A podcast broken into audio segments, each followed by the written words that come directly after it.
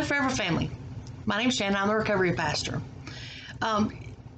This video is a little bit different. First, let me say I'm overwhelmed by the response that you have sent based on the videos, the comments, the inbox messages, the emails. I'm overwhelmed.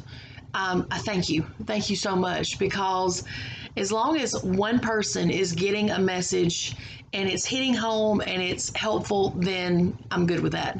So first, let me say that I am absolutely humbled by your encouraging words. I'm honored when you share your little mini testimonies with me and you trust me enough to do that. And I'm blessed to walk through this virtual journey with you through the videos and through the messaging back and forth. And I'm inspired by your strength to keep on keeping on when the battle's raging, because that's hard. So many times that's where people are like, I'm done, I can't do this anymore.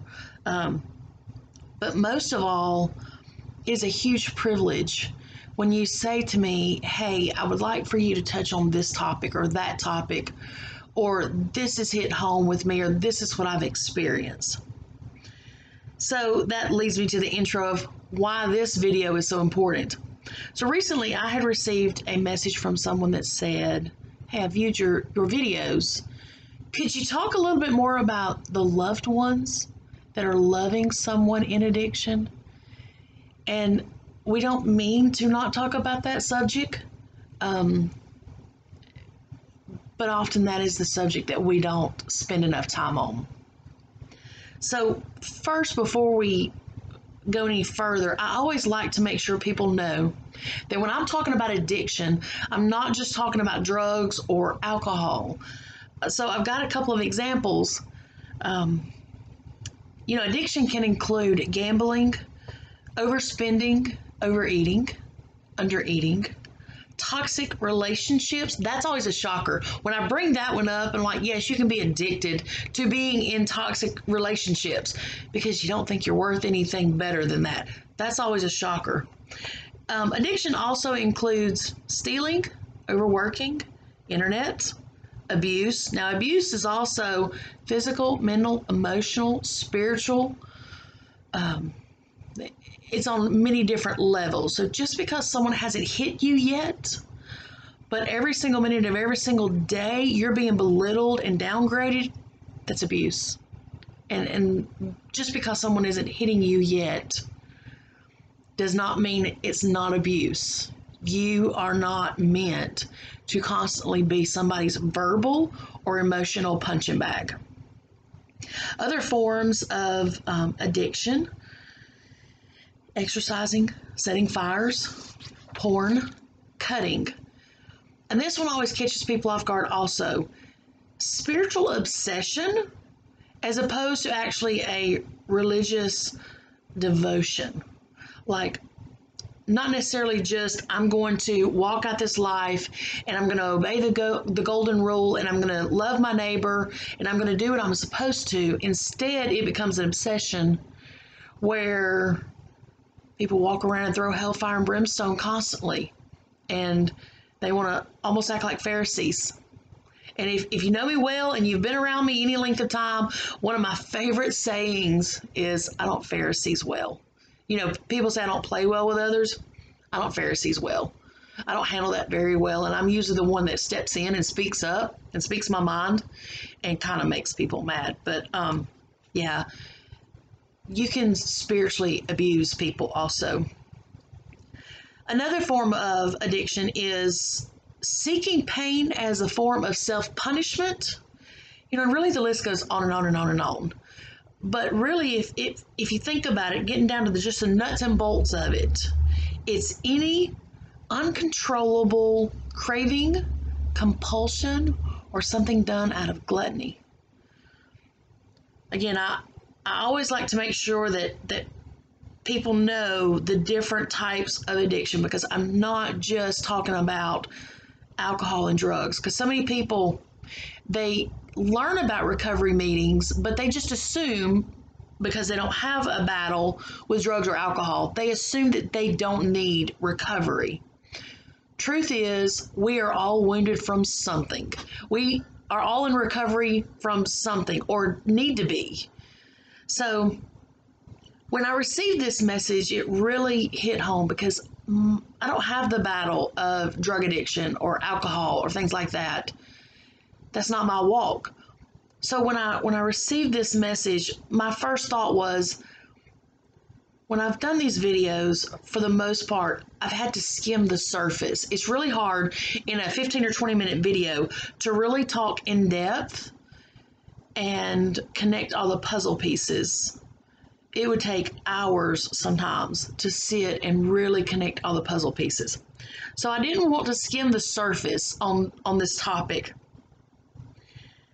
So I posted the question, like I said, posted on my Facebook page, what is the hardest part about loving someone in addiction? Now, I don't like to say, what's the hardest part about loving an addict? I try really hard to remove the labels because I've had people say, I'm just an addict, but yet they haven't used in years. No, you're in recovery from addiction. You are not the addiction. So I try really hard to remove those labels, but I'll tell you, I'm so overwhelmed by the response. I just had to start making a list of all the things that everybody commented with and said and sent me inbox messages. But you know, as I'm organizing this as best as I could, and I know that I'm not going to hit on everything because, you know, the people that haven't had your experiences may not have suggested your reality to me. But I basically took the responses and broke it down into the 7 stages of loving someone in addiction. Now, again, I know there's going to be many situations that are not included, and I'm not saying this is the end all. I'm just organizing the responses that I got. That was the best way I could figure out how to fit 20-minute videos together, so we will end up doing 1 stage per video, and it may not be a full 20 minutes, but I want to do each stage a justice. I will tell you though, the one that I've cried, because I just posted this comment yesterday, and here I am with over 60 to almost 70 replies, like different replies. The ones that were the same, I just didn't keep adding them to the list. But the most common reply that I received from so many people said, the hardest thing about loving someone in addiction is trusting God to protect them and to provide for them when we do not know where they're at or even if they're alive. It is a true test of my faith. Now, this is a quote from someone that sent the message to me. It is a true test of faith, because the only weapon I had left to fight against this addiction was prayer. I had another person say that they would sit in their chair by their window crying as they would pray their child home until they fell asleep in their chair, only to wake up and start praying again. They said that they truly understood the story of the prodigal son. And so that hit home with me, because I've used that phrase before, praying someone home. And I just took that as a God wink that, yeah, this is a topic that is absolutely needed. So there's going to be a series of messages.